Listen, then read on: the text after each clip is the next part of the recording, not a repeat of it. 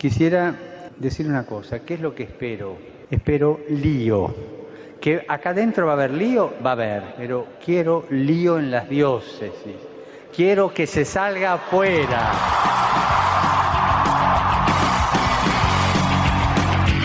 Armando Lío, con Fran Juárez desde Murcia. No puedo pelear contra algo invisible. Muy buenas noches, queridos amigos de Radio María y seguidores de Armando Lío. Qué alegría poder estar en este domingo del mes de mayo, mes de la maratón, con todas las campañas activas en todos los países donde emitimos, porque ya anunciábamos esto el domingo pasado, pero ahora sí de forma oficial todas las Radio Marías en las que emitimos están en marcha, en oración, también en sacrificio, como dicen muchos de los spots de las campañas, y también en donativos. Así que eh, va a tener mucho que ver también, en cierto modo, este programa para poder animaros también a colaborar en tantas formas que se puede hacer en esta radio de la Virgen.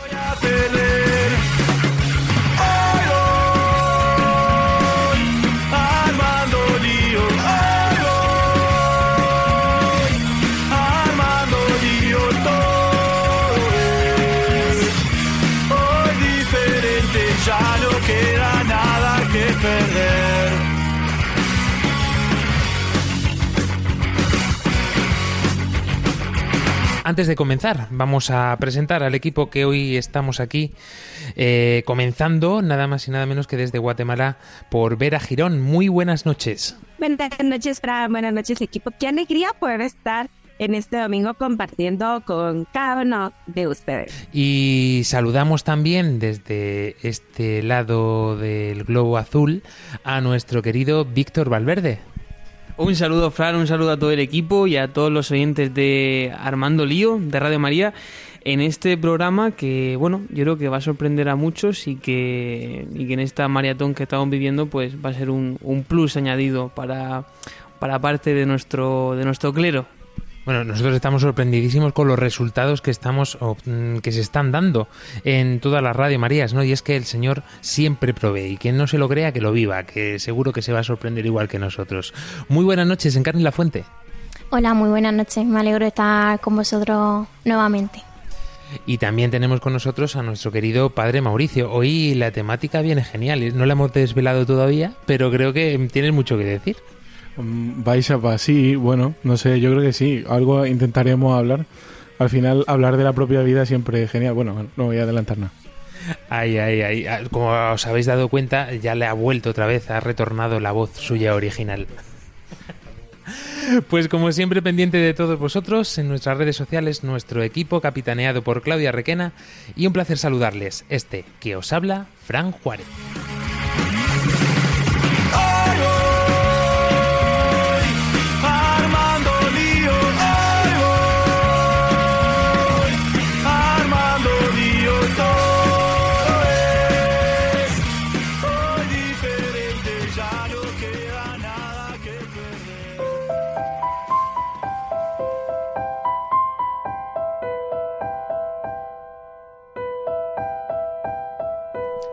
Comenzamos poniéndonos en las manos de la Virgen.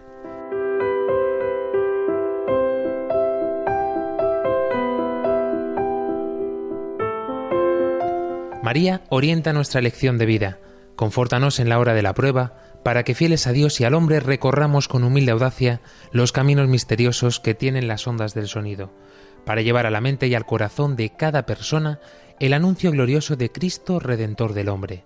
María, estrella de la evangelización, camina con nosotros, guía a Radio María y sé su protectora. Amén. Amén.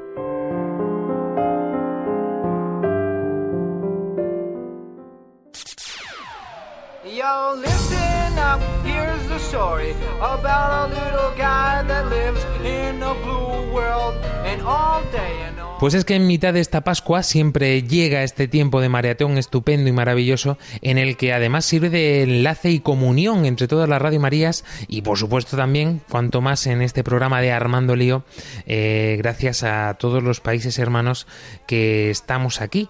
Mm, por ello, para nosotros este tiempo es un tiempo muy especial y muy querido, tenemos que decirlo, porque disfrutamos eh, precisamente de estos lazos que solamente la Virgen y el Señor son capaces de hacer.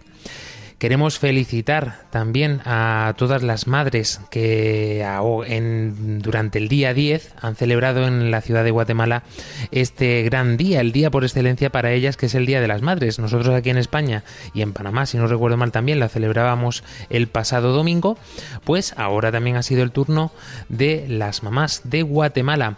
La festividad de San Juan de Ávila ha marcado también nuestros calendarios y San Pagracio, este que muchos ponemos en los negocios, ¿no? Con una monedita en el dedo, con un perejil.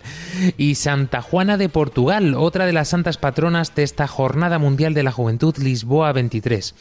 Y por supuesto no podemos olvidar la gran festividad que marca el mes de mayo, Nuestra Señora de Fátima, una advocación que sin lugar a duda ha marcado una generación completa y una de las apariciones de nuestros tiempos en la que la Virgen María se ha hecho patente en este mundo que tan necesitado está del Evangelio y de Jesucristo.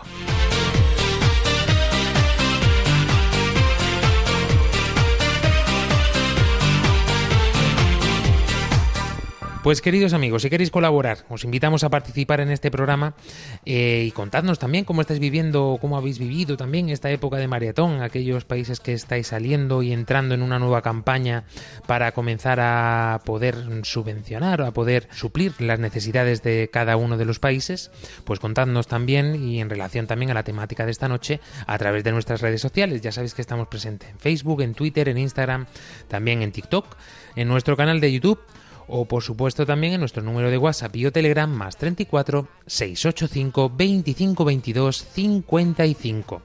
Volvemos a repetir, más 34 685 25 22 55. Nuestro correo electrónico armandolio arroba radiomaria.es.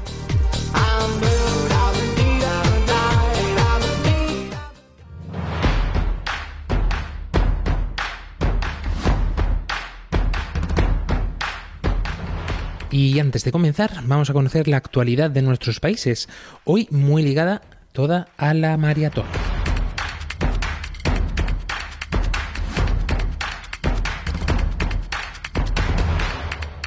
Desde España en esta maratón se ha elegido el lema principal, Buscadores alegres de Dios y como lema local, podríamos decir, o nacional, hemos elegido de la milagrosa a Fátima. ¿Por qué? Pues lo vais a entender ahora mismo. Y es que se han podido cubrir hasta nueve proyectos.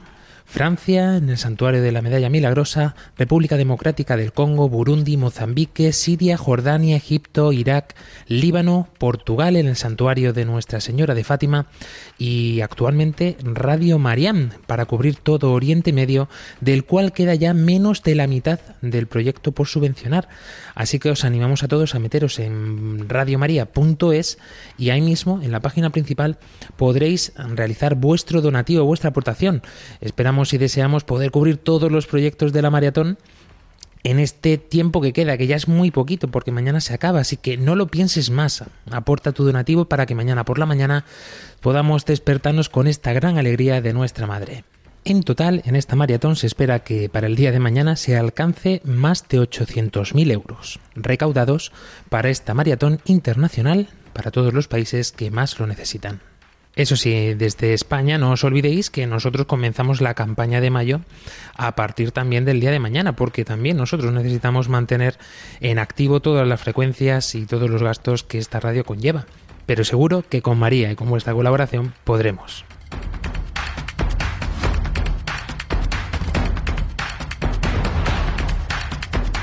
Nos trasladamos hasta Panamá. A partir del día de mañana podréis disfrutar de una programación especial hasta el día 22, precisamente en relación a esta maratón. Así que no os perdáis detalle y atentos a la programación especial de esta maratón. Podéis además adquirir artículos para colaborar en esta maratón, desde camisetas hasta rosarios, también detalles para los niños que pueden ayudar mucho a esta gran evangelización. Los objetivos a alcanzar desde Radio María Panamá se centran en poder comprar los nuevos dispositivos electrónicos, mobiliarios y sistemas, así como equipos de soporte eléctrico e informático para asegurar el servicio operativo de la radio, lograr el ahorro necesario completando el costo total del reemplazo de los transmisores previstos para realizarse dentro de cinco años. Obtener también los recursos para brindar el aporte de a la maratón mundial para el pago de servicios satelitales y contar con un fondo económico de reserva para poder solventar los imprevistos técnicos que puedan causarse. El fondo también será para re- realizar actividades para celebrar esos 25 años de Radio María en Panamá. Aquí en España lo haremos el año que viene, dentro también de esta campaña de misión en la que estamos actualmente. Para poder aportar mm, y donar en esta maratón eh, desde Panamá, pues podéis meteros en la página web radiomaria.pa. 468.000 quetzales es eh, la meta que se ha puesto Radio María Guatemala. Así que aprovechar también para esta maratón que también comienza ya en este país y anunciaros también que Armando Lío estará presente durante las franjas de animación para ayudar también en esta maratón. Así que no perdáis detalle de esta maratón. Apoyo a proyectos mundiales y por supuesto también poder recaudar lo necesario para mantener Radio María Guatemala. No os olvidéis de participar entrando en la página web radiomaria.org.gt.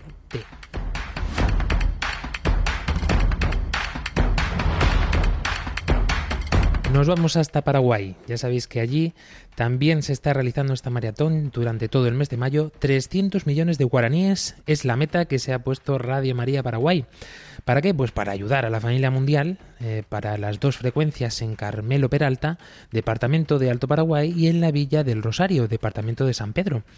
Estas son las frecuencias de gran alcance y con ellas llegaríamos a miles de personas.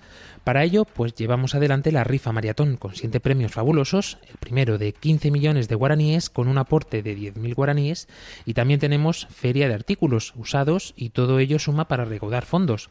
Así que en esta maratón seamos gozosos buscadores de Dios. Para colaborar y obtener más información, pues ya sabéis, la página web radiomaria.org.pi. Y, por supuesto. Y en nuestra querida tierra del Salvador nos hemos puesto las pilas, digo, nos hemos porque formamos parte también de esta gran emisora. Por supuesto, eh, desde allí se está realizando una ruta maratón que consiste en visitar diferentes puntos del país en donde se instalarán una cabina móvil para transmitir desde ese lugar donde se entrevistarán audiencias. Por supuesto, también se transmitirá a través de Facebook Live en Radio María El Salvador y todas estas salidas y transmisiones están programadas por las mañanas de cada fin de semana de mayo.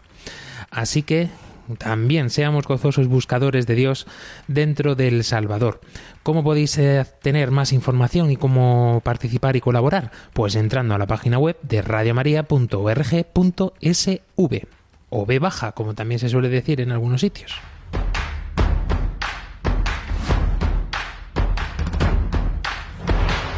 Pues ahora sí, sin más dilación, vamos a darle al play en este gran domingo a Lío Sotana.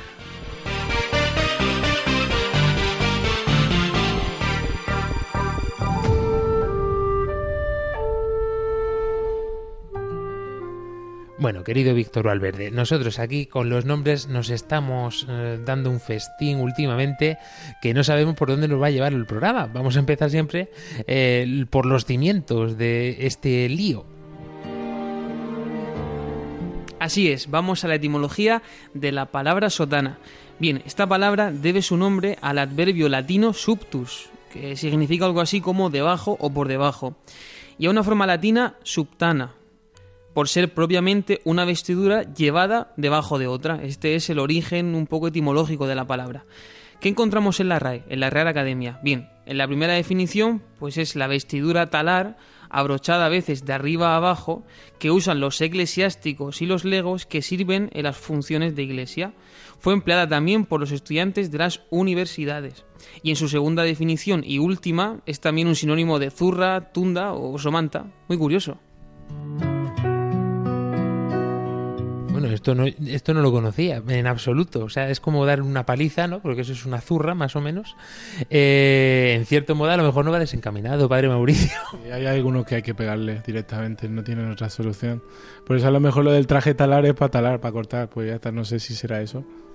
Alguna, algún sentido tendrá, por supuesto. Hemos querido preguntaros a vosotros precisamente en esta noche en torno precisamente a esta temática. ¿Qué crees que hace un sacerdote en su día a día? Eh, aparte de la misa, por supuesto, y si tuvieras un sacerdote delante, ¿qué le preguntarías? Eh, yo creo que esto ya centra un poquito más la temática eh, que queremos tratar en esta noche. Nos llega un audio desde Guatemala, lo escuchamos. Sirven a su comunidad religiosa, enseñando y propagando la fe que profesan, visitando a los enfermos, dirigiendo, preparando y dando sermones. Proporcionan guía espiritual y consuelo en momentos de aflicción. Pueden organizar apoyo práctico para las personas. Le preguntaría cómo se siente al saber que la población siente gratitud y confianza hacia su persona.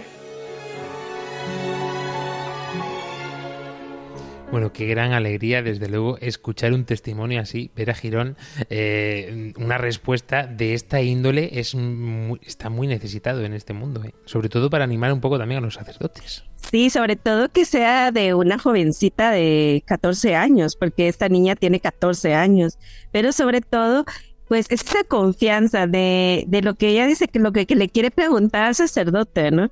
Eh, que, se, siente él al, al saber que la comunidad lo necesita, que lo identifica y que lo quiere, pues entonces es algo muy bonito, es una chica muy centrada realmente en lo que, en lo que en su fe. Ciertamente, ciertamente. Bueno, a lo mejor luego después el padre Mauricio puede responderle a la pregunta. Eh, pero antes de que nos conteste, eh, yo creo que es interesante que indaguemos un poquito también en este gran símbolo que es para los sacerdotes, ¿no? Porque claro, hoy podemos ver que los sacerdotes pueden ir vestidos de paisano, pueden ir con su clérima puesto, pueden ir vestidos de sotana, pueden ir incluso pues con ornamentos eh, ataviados eh, acorde a su cargo o acorde al nivel eclesiástico que tengan, podemos decirlo así, ¿no? Eh, cuéntanos un poquito, Vera. Pues bien, la sotana eh, dice que será de acuerdo con el grado, el color de la sotana será de acuerdo con el grado de la prelatura. Así los sacerdotes la usarán negra, los canónigos la usarán negra con ribete o en ocasiones morada. También los prelados, los monseñores, la usan morada. Los obispos y arzobispos, morada con bocamangas y botones carmesí. También los cardenales la usan roja y el Papa, por su distinción y, la, y por representar la cabeza de la iglesia, será color blanca. El color negro, pues dentro de la simbología de la sotana, el color negro recuerda a todos que el que lo lleva ha muerto al mundo. Todas las vanidades han muerto para ser humano, ya que, eh, ya que solo ha de vivir de ahora en adelante para Dios. Tiene otros datos importantes como son los 33 botones que tiene eh, a lo largo de la sotana para poderla cerrar, que significan los 33 años de Jesucristo. Luego usa el, clerir, el clerigma o alzacuellos, que significa hombre del clero. A los costados tiene unas como tiritas, o al lado tiene unas como tiritas que se llaman sujetadores, los cuales simbolizan el mundo. Luego tiene una banda o fajín, que significa que está atado al mundo, pero al servicio de Cristo. Y otro dato es que en las mangas tiene siete botones, y estos siete botones significan los siete sacramentos. Así que es una la sotana no es solamente algo que se ponen, sino que tiene una simbología muy especial. Y es que hay un dicho que dice que el hábito no hace al monje, ¿no? Pero eh, yo ante esto siempre digo una cosa, ¿no? A mí me ayuda mucho, por ejemplo, eh, cada día cuando me levanto y me lavo la cara, eh, darme con el anillo en la frente, eh, el anillo de casado me refiero, ¿no? Es decir, son muy importantes los signos dentro de la iglesia y en nuestro día a día también. Yo creo que podríamos empezar un poco por aquí, eh, querido padre Mauricio. No sé cómo te ayuda a ti eh, esta simbología, porque eh, normalmente tú sueles ir vestido de cura, como se suele decir. Normalmente sí. La idea es que mm, eh, dice que no hace al monje, pero ayuda muchísimo. Yo, mi- la experiencia que yo he tenido desde siempre, antes inclusive de vestir así, es que si quieres llamar la atención, no te tienes que poner el pelo verde, azul o naranja o ponerte tornillos por todos lados, sino que si entra en un bar, en un bar vestido de cura, yo ya no- a mí me ha pasado que hemos entrado varios vestidos de sacerdote y de repente hay un silencio en el sitio, y todo el mundo mirándonos. Yo, buenas noches, buenas noches, tal, saludando así a la gente. Digo, porque es que llama muchísimo la atención. Yo recuerdo que en, en los primeros tiempos que yo estaba vistiendo así, una señora que tenía un pensamiento que está en la iglesia, que existe en la iglesia, que como somos católicos, pues hay muchas formas de pensar eh, que tampoco contradicen del todo la fe, pero que necesitan una respuesta. Decía, es que Jesucristo no vestía así. Y yo le decía, bueno, pues yo si ahora he visto como Jesucristo me van a mirar más raro todavía. Digo, no sé si esa es la idea.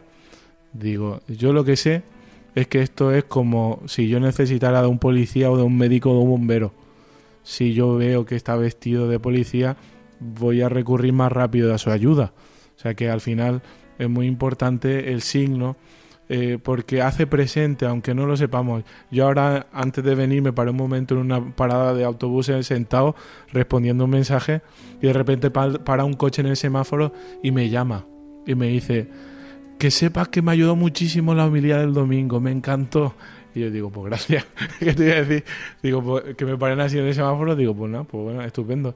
Y digo, y el que estaba al lado mío, que estaba esperando el autobús, diciendo, ¿no? Pues hay alguien que le ayuda la palabra de... Entonces, es, un- una constante evangelización porque muchas veces al final la evangelización no se hace con palabras, ni siquiera con buena fama, sino con ver al Señor, ¿no? Y al Señor se le ve pues en los signos y en las personas. ¿Esto qué quiere decir? ¿Que estamos aquí criticando a los sacerdotes que no llevan sotana o que no van con el clérima? No, no, no, no. Por favor, no se confundan ustedes, queridos oyentes. En absoluto. Estamos, eh, sobre todo, mm, mostrar, mm, mostrando el sentido o intentando comprender el porqué de las cosas, ¿no? Porque eh, si algo nos han enseñado en la iglesia ha sido precisamente a que aquí no hacemos las cosas a ciegas sin más. Eh, todo tiene un porqué, todo tiene un sentido y la iglesia como madre pues poco a poco te va educando, ¿no? Te va diciendo y te va explicando el porqué de las cosas, ¿no? Eh, yo no sé, querida María Ángeles Gallego, pero yo cuando me ha dicho el padre Mauricio esto de que entraron a un bar unos cuantos curas, eh, es que hoy día, por lo menos aquí, en la zona esta de Europa, eh, perfectamente podrían haber pensado que era una despedida de soltero o algo así. No, no, de- desde luego, cachondeo y risas seguro que iba a haber, pero por doquier. Pero es verdad que no estamos nada acostumbrados a ver sacerdotes por la calle. Si nos vamos a Roma, que es el centro del catolicismo, eh, la capital del catolicismo, donde, eh, bueno, vive en la ciudad del Vaticano, pero entenderme. Eh, estaréis súper, o sea, es súper normal ver a monjitas, ver a curas con alzacuello, con no sé qué. Pero es verdad que fuera de ahí es muy raro ver a personas con alzacuello pasando por la calle. Si no una despedida de soltero y hacen la gracia, obviamente. Yo no. La verdad que vería raro ver a un cura en una discoteca. En plan, hasta las 6 de la mañana. Hasta las 6 de la mañana. Es aceptable hasta las 3, pero hasta las 6 no. Hasta, la- hasta las 2 de la mañana está bien. Esto lo decimos precisamente un poco por, por estas cosas, ¿no? Y es que, eh, padre Mauricio, es, mm, es extraño, la gente se extraña, ya no solamente de que, por ejemplo, pues eso, entres a un bar, ¿no? Eh, sino que encima lo hagas vestido de cura, ¿no? Es como mm, que te pueden mirar eh, de una forma especial o decir, este hombre que hace aquí, o a lo mejor no, a lo mejor son solamente percepciones sociales. A ver, es que en el fondo hay una- un origen que está que, tiene una cosa muy profunda que es eh, el deseo que tiene el hombre al final por el bien, la belleza y la verdad. O sea, eso es un deseo profundo del corazón del hombre. Y todo lo que tiene que ver con Dios llama a ello. Y al final el sacerdote, de cierta forma, porque su vida, como se representa, significa una vida que ya no es de este mundo, como hemos dicho en el signo de la sotana, al final esta vida trascendente, una vida que vive gratuitamente, que se da, que está muerto para el mundo, que no tiene familia, tal, pues llama mucho la atención porque al final buscamos una respuesta. Por eso, mm, eh, aparentemente, muchas veces, y hay muchísima gente que piensa que los católicos o los que viven según Dios, pues se lo pasan fatal aquí en la tierra, tienen que sufrir muchísimo, se fastidian y al final no pueden vivir una vida medio normal. A ver, yo hablo de bar, restaurante, pero no para ir a beber allí, para hincharme y caerme en el suelo. No, yo solamente bebo alcohol cuando trabajo, o sea, con la sangre de grito. Bueno, es una broma. Pero bueno, eh, digo que en el sentido de que eso, de que yo normalmente, pues eso, nosotros, nosotros estamos abiertos a estar con la gente.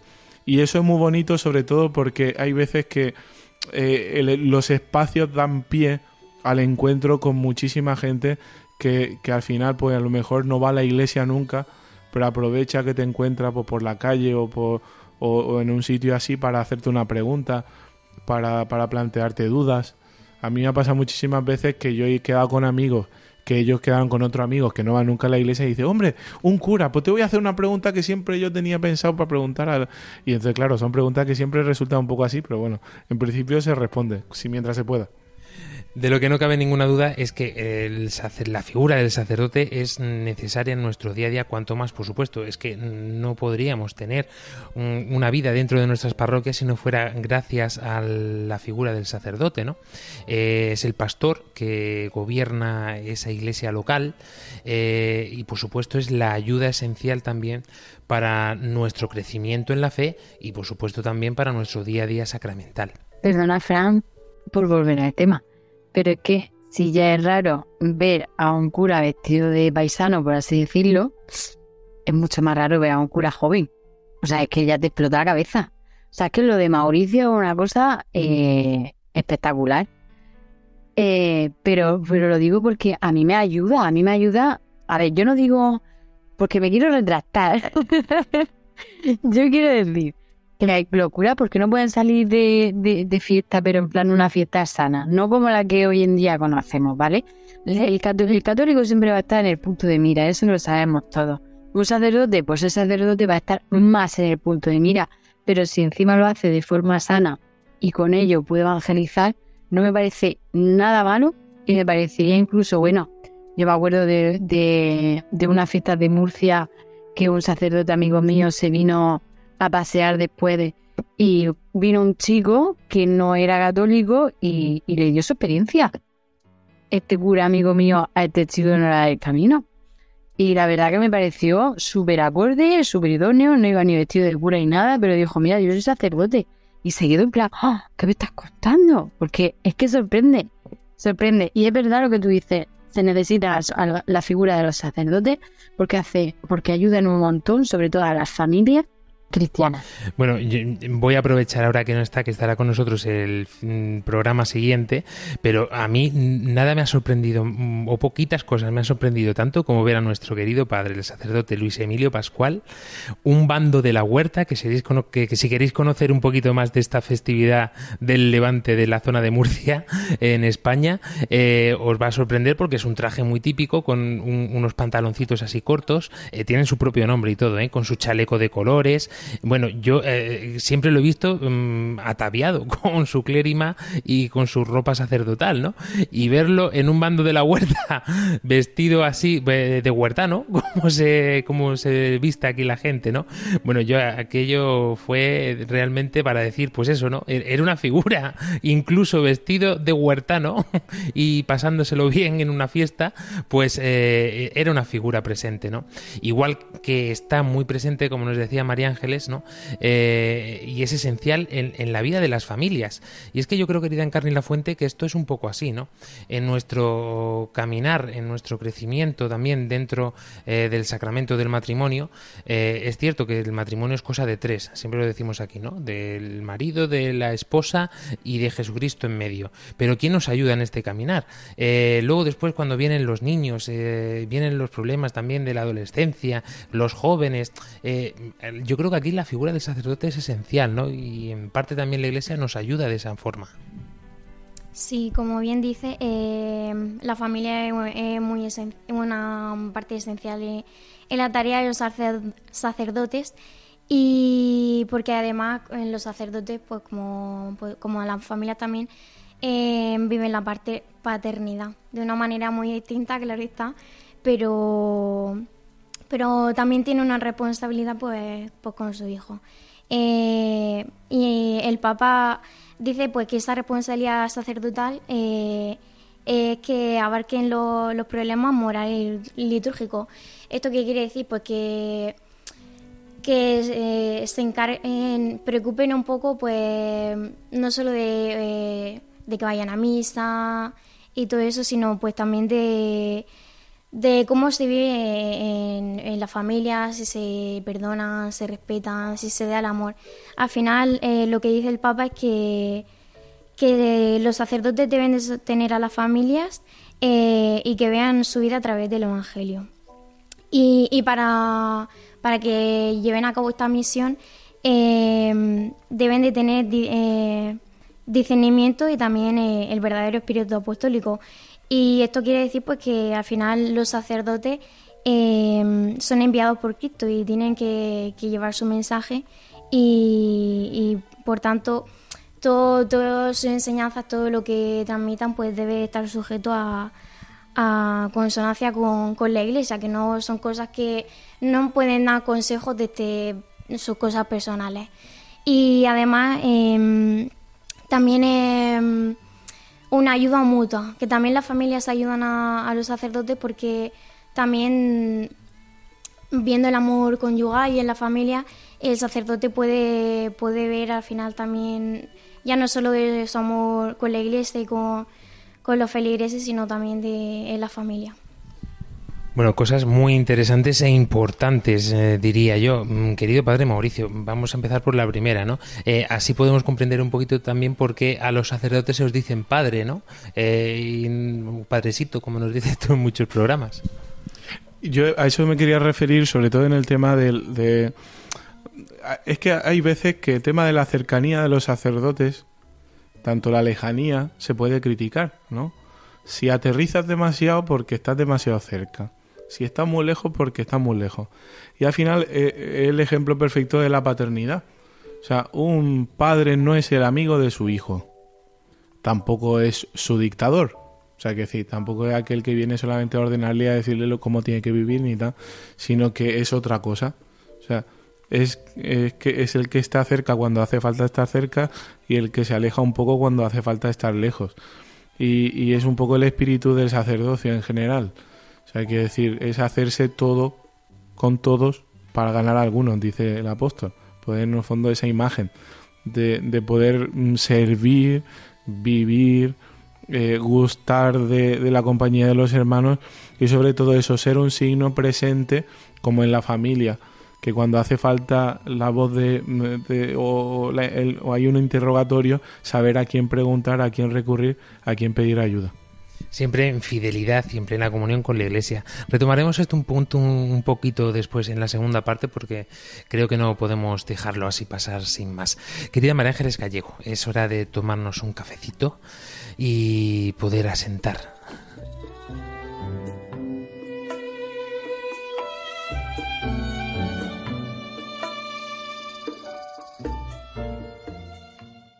Tómate un café con MA.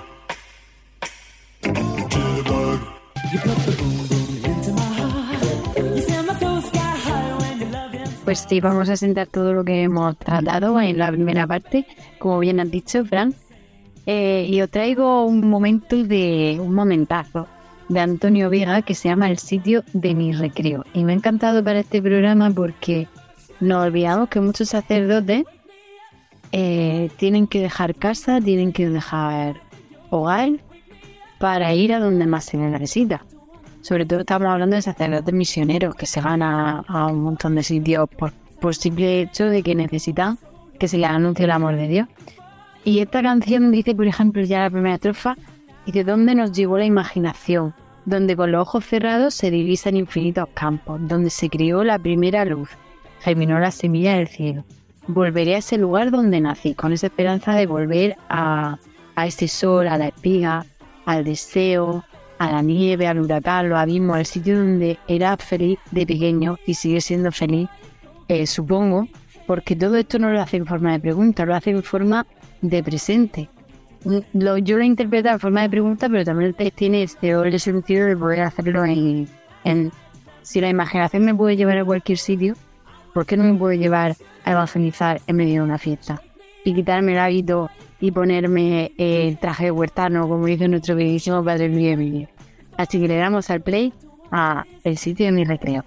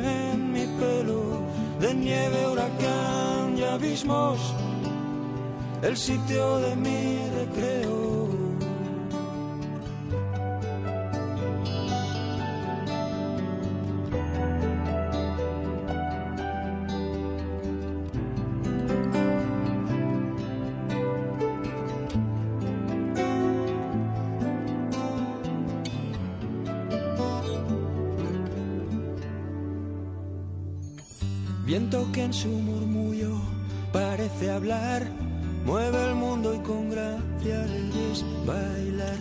Y con él el escenario de mi hogar. Mar bandeja de plata, mar infernal, es un temperamento natural.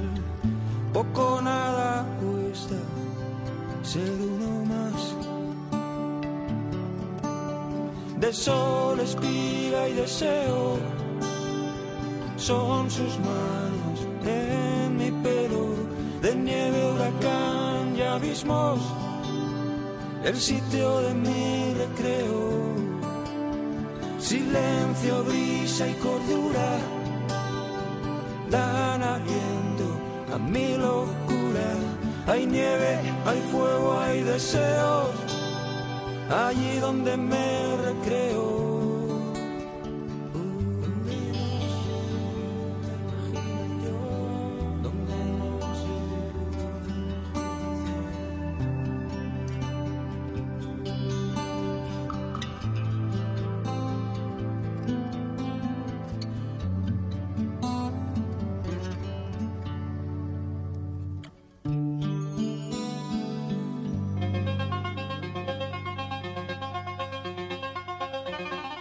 Disfruta y participa con Armando Lío en todas nuestras redes sociales.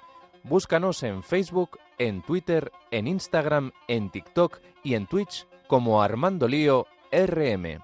Escríbenos y mándanos tus mensajes de voz a nuestro número de WhatsApp y Telegram más 34 685 25 22 55 más 34 685 25 22 55. Nuestro correo electrónico armandolío arroba. En Radio María, más Armando Lío que nunca. Continuamos en este programa de Armando Lío con el hashtag de esta noche Lío Sotana. Ya habéis escuchado cómo podéis poneros en contacto con nosotros y por supuesto contadnos también cuál es vuestro testimonio, vuestra experiencia en torno a la temática de esta noche.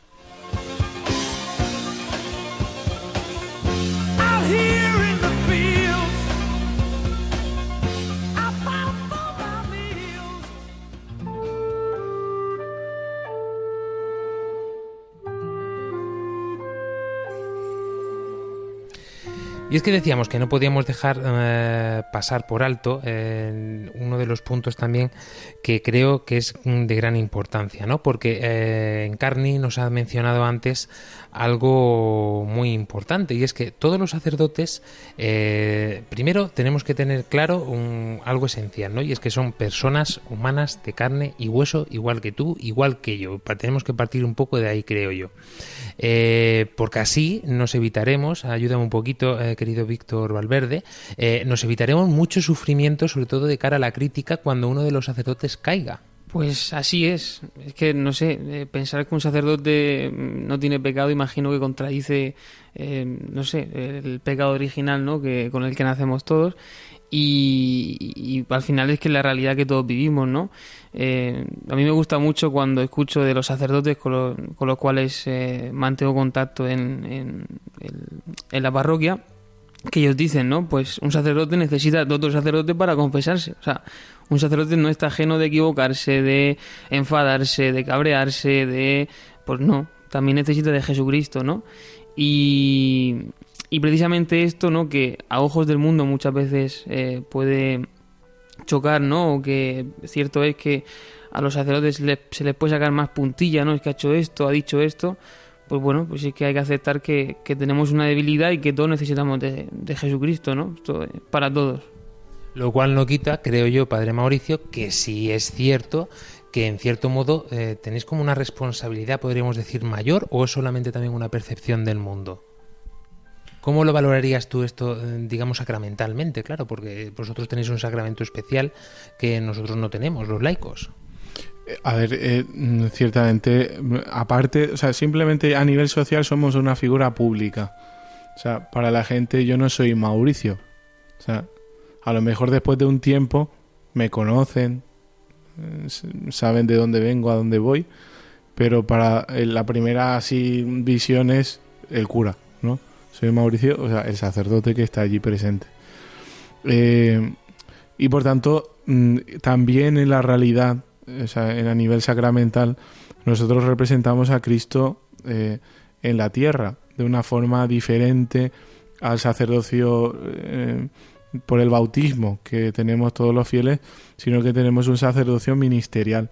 Nosotros representamos aquí en la tierra a Cristo y por tanto nuestra vida debe tener esta relación con Cristo y debe manifestarse en medio de, esta, de, de este mundo así.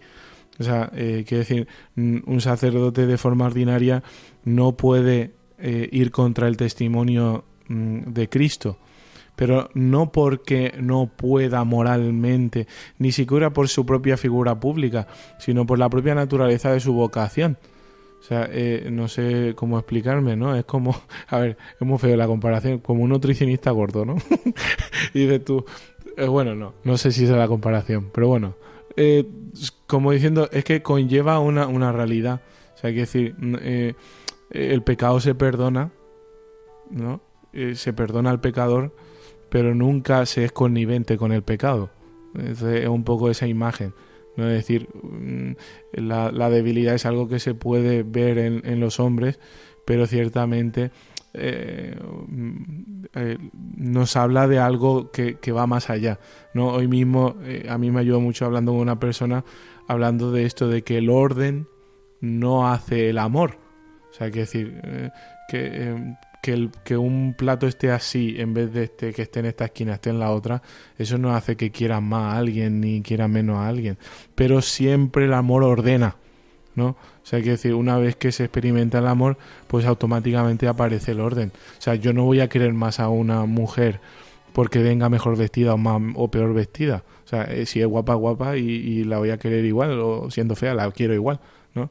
Entonces, pero, pero claro, cuando uno se siente querido, pues ya se cuida, se arregla, se, se prepara, se, eh, se entrega pa- para, para el otro. Pues eso, no sé si respondí a la pregunta, pero vámonos. Sí, pero vamos, en cierto modo es a donde queríamos ir, ¿no? Porque sí es verdad que esto siempre me ha llamado mucho la atención en este sentido, ¿no? Eh, para casarte eh, haces un cursillo prematrimonial e incluso a lo mejor si llevas tres semanas saliendo con esa chica, eh, recibes el sacramento del matrimonio, te casas y ya está. Digo cómo funcionan un poco las cosas hoy en día. Sin embargo, para ser sacerdote tienes que estar años de seminarios, ah, de seminario, perdón, años de preparación, eh, misión, eh, no se ordena sacerdote a cualquiera. Eh, bueno, yo soy sacerdote. la broma.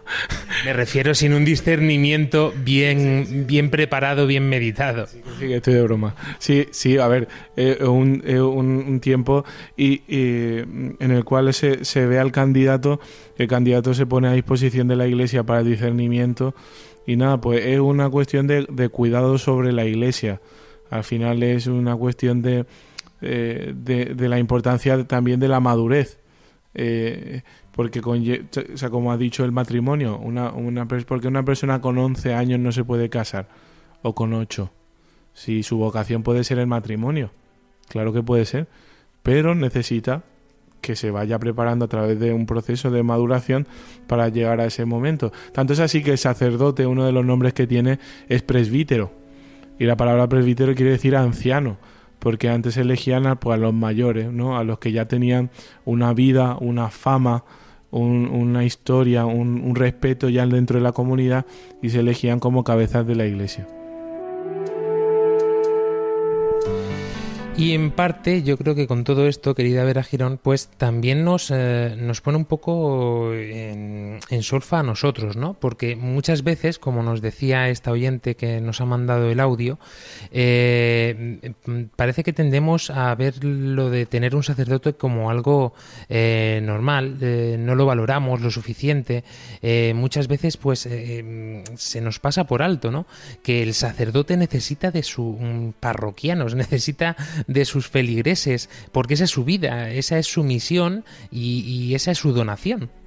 Sí, yo creo que muchas veces nosotros, eh, los que estamos fuera, los que pues está, asistimos en la parroquia, nos olvidamos también de que el sacerdote es un ser humano que piensa, que siente, que tiene necesidades, que tiene preocupaciones y que sobre todo no es que necesite eh, tanto que nosotros estemos como, a veces hay personas que confunden y piensan que económicamente es solo la única manera de estar cerca del sacerdote.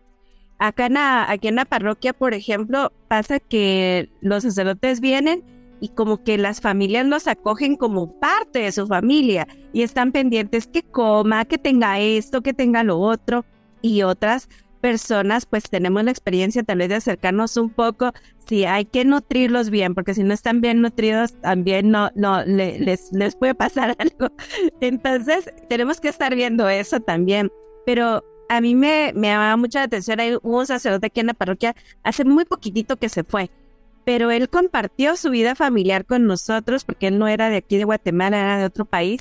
Y muchas familias nos unimos a su pena cuando murió su hermano, su papá, y ahora pues que se fue, lo miramos ante el peligro porque sentimos muchos de nosotros de que se fue a, a un peligro inminente porque él se fue a, Nicaragua y sabemos que Nicaragua ahorita es un país que está en mucho conflicto.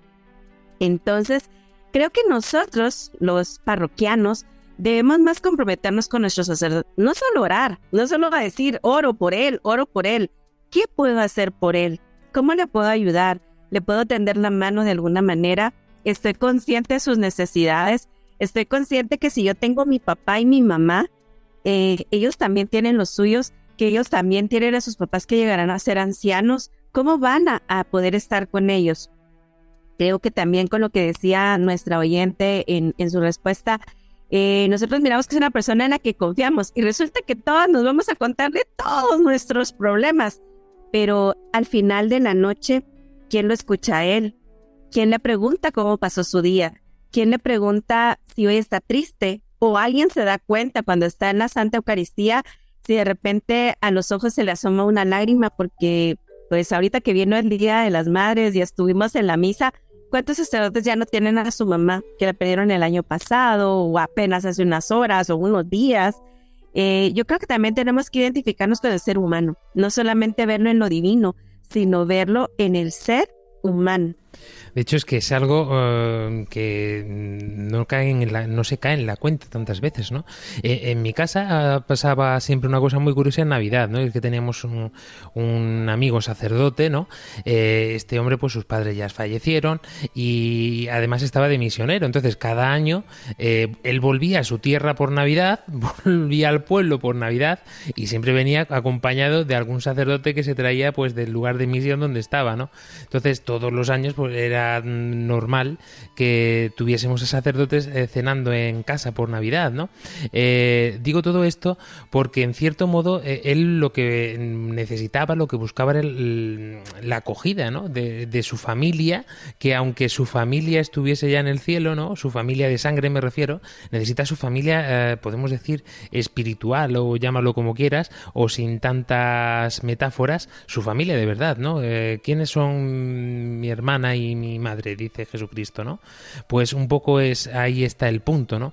Y nosotros así tenemos que tener en cuenta en el trato con nuestros sacerdotes también en este sentido, ¿no? Sobre todo los de nuestras parroquias, no los descuidemos, eh, mimémoslos, eh, invitémoslo a comer, a cenar, eh, por supuesto, es un poco lo que tenemos que tener en cuenta porque después, luego a nosotros nos tendrán que ayudar también en este sentido. La labor que hacen es Eh, bueno, yo desde luego, mm, para que conseguir que el padre Mauricio esté aquí un programa, muchas veces hay que pedirle cita a- mm, con años de antelación, ¿no? Porque cuando no está de catequización, está tiene compromisos parroquiales, atendiendo a los diferentes movimientos y grupos de la iglesia, en fin, es, es una cosa que tenemos que valorar en este sentido. No porque para hacerles crecer en su ego, ¿no? Sino para que ellos sientan realmente eh, ese amor de Cristo que se expresa a través, en su caso, pues mm, de esa feligresía que tienen, ¿no? Eh, y luego también, ¿por qué no decirlo, querida Encarni La Fuente, la importancia que tienen los sacerdotes, mm, nosotros que somos eh, un programa eminentemente para jóvenes, ¿no? Pero tienen una importancia tremenda, ¿no? No solamente ya en el transcurso de ese paso de la adolescencia a la, a la edad adul- adulta, ¿no? Sino también en nuestras preocupaciones, en nuestros noviazgos, eh, en nuestras decisiones. Eh, es imprescindible la figura del sacerdote. La verdad que sí, porque es verdad que mm, pues, pues empieza mm, de los adolescentes, una etapa pues que, que empiezan a surgir muchas muchas dudas, lo vives todo de manera más fuerte y, es verdad que aparecen muchas dudas y yo por ejemplo eh, he recurrido mucho a hablar con el sacerdote, ahí como un poco de guía, que, que te va ayudando y, y también te ayuda a tener un poco de, de discernimiento. Y por eso, eh, eh, en parte, yo creo que era necesario también que hiciéramos este programa en este mes de mayo, ¿no? Es el mes de la Virgen, ¿no? Para la Virgen, yo sé que ella tiene cierta predilección por nuestro clero. Y es que verdaderamente ellos eh, se presentan o se disponen ante un combate que nosotros pues lo tenemos en otros ambientes, ¿no? Pero ellos, el demonio está empecinado especialmente en los sacerdotes porque sabe que a través de ellos eh, se reciben todos los sacramentos, a través de ellos eh, hay una gran labor evangelizadora, a través de ellos, como ha dicho el padre Mauricio, ¿no? Eh, se hace presente también Jesucristo. Y esto no podemos olvidarlo, espero que lo tengamos mm, mucho más pendiente de lo que lo teníamos ah, hasta ahora y que nos acordemos de ellos, que vayamos a visitarlos, que nos acerquemos y por supuesto ayudemos a que en la iglesia surjan nuevas vocaciones que son tan necesarias. Dicen que cada vez hay menos sacerdotes, que los seminarios están vacíos, que esto está siendo un- una debacle total. Bueno, eh, eh, dice que tenemos que rogar al dueño de la mies, ¿no? Que envíe obreros a su mies. Pues esa es nuestra labor principal, ¿no? Pero también, ¿por qué no? Eh, evangelizar y mostrar estas cosas, eh, esta vida tan maravillosa que se puede vivir solo, exclusivamente, si conoces a Jesucristo. había un santo, no recuerdo quién, eh, ahora mismo, que decía que más del 70% de los jóvenes varones estaban llamados al sacerdocio, lo que pasa que hacían oídos sordos eh, y al final se decidían o se decantaba eh, prioritariamente por el matrimonio, ¿no? Pero que el 70% de los jóvenes de todo el mundo estaría llamado al sacerdocio. Pues abramos el oído y ayudemos a, a que se abra el oído, ¿no? Para que este clero cada día pues pueda seguir creciendo y pueda seguir ayudando a tantas y tantas personas y almas de este mundo.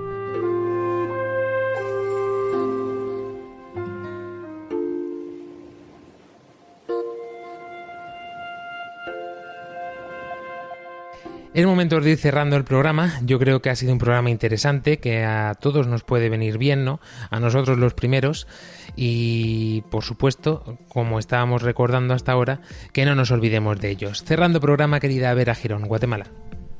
Pues que nosotros somos las familias que a las que han renunciado los sacerdotes, que no lo olvidemos y que debemos eh, tener en nuestra, en nuestra oración, en nuestro corazón, pero dentro de nuestra vida familiar, siempre a nuestro sacerdote muy cercano, que no nos olvidemos que son seres humanos.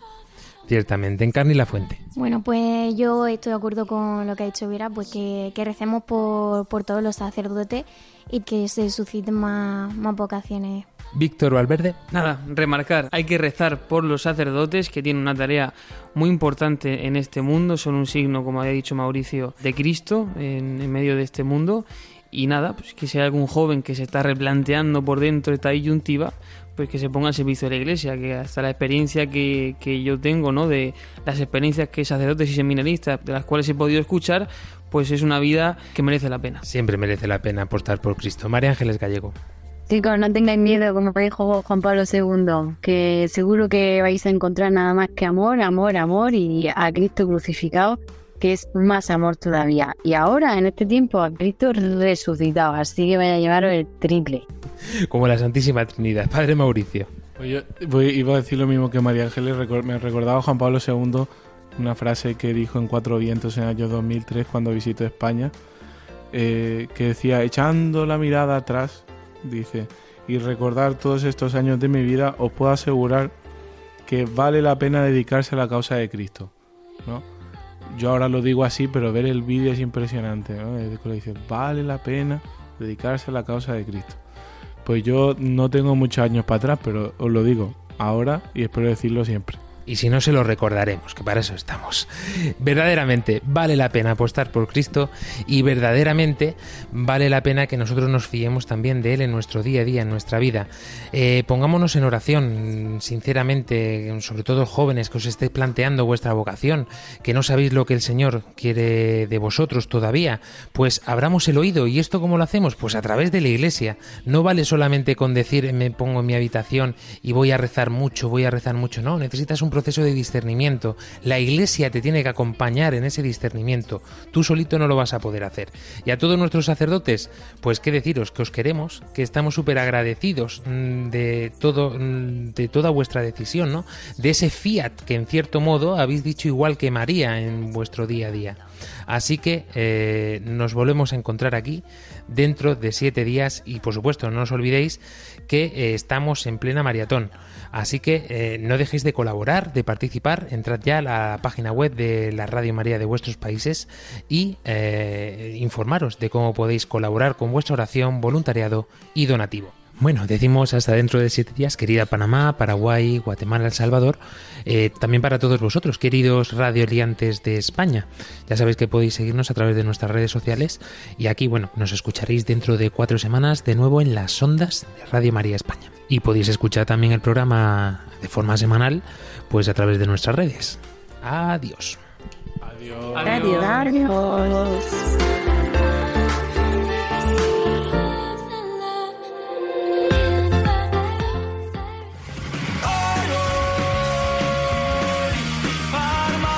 Armando Lío, con Fran Juárez desde Murcia.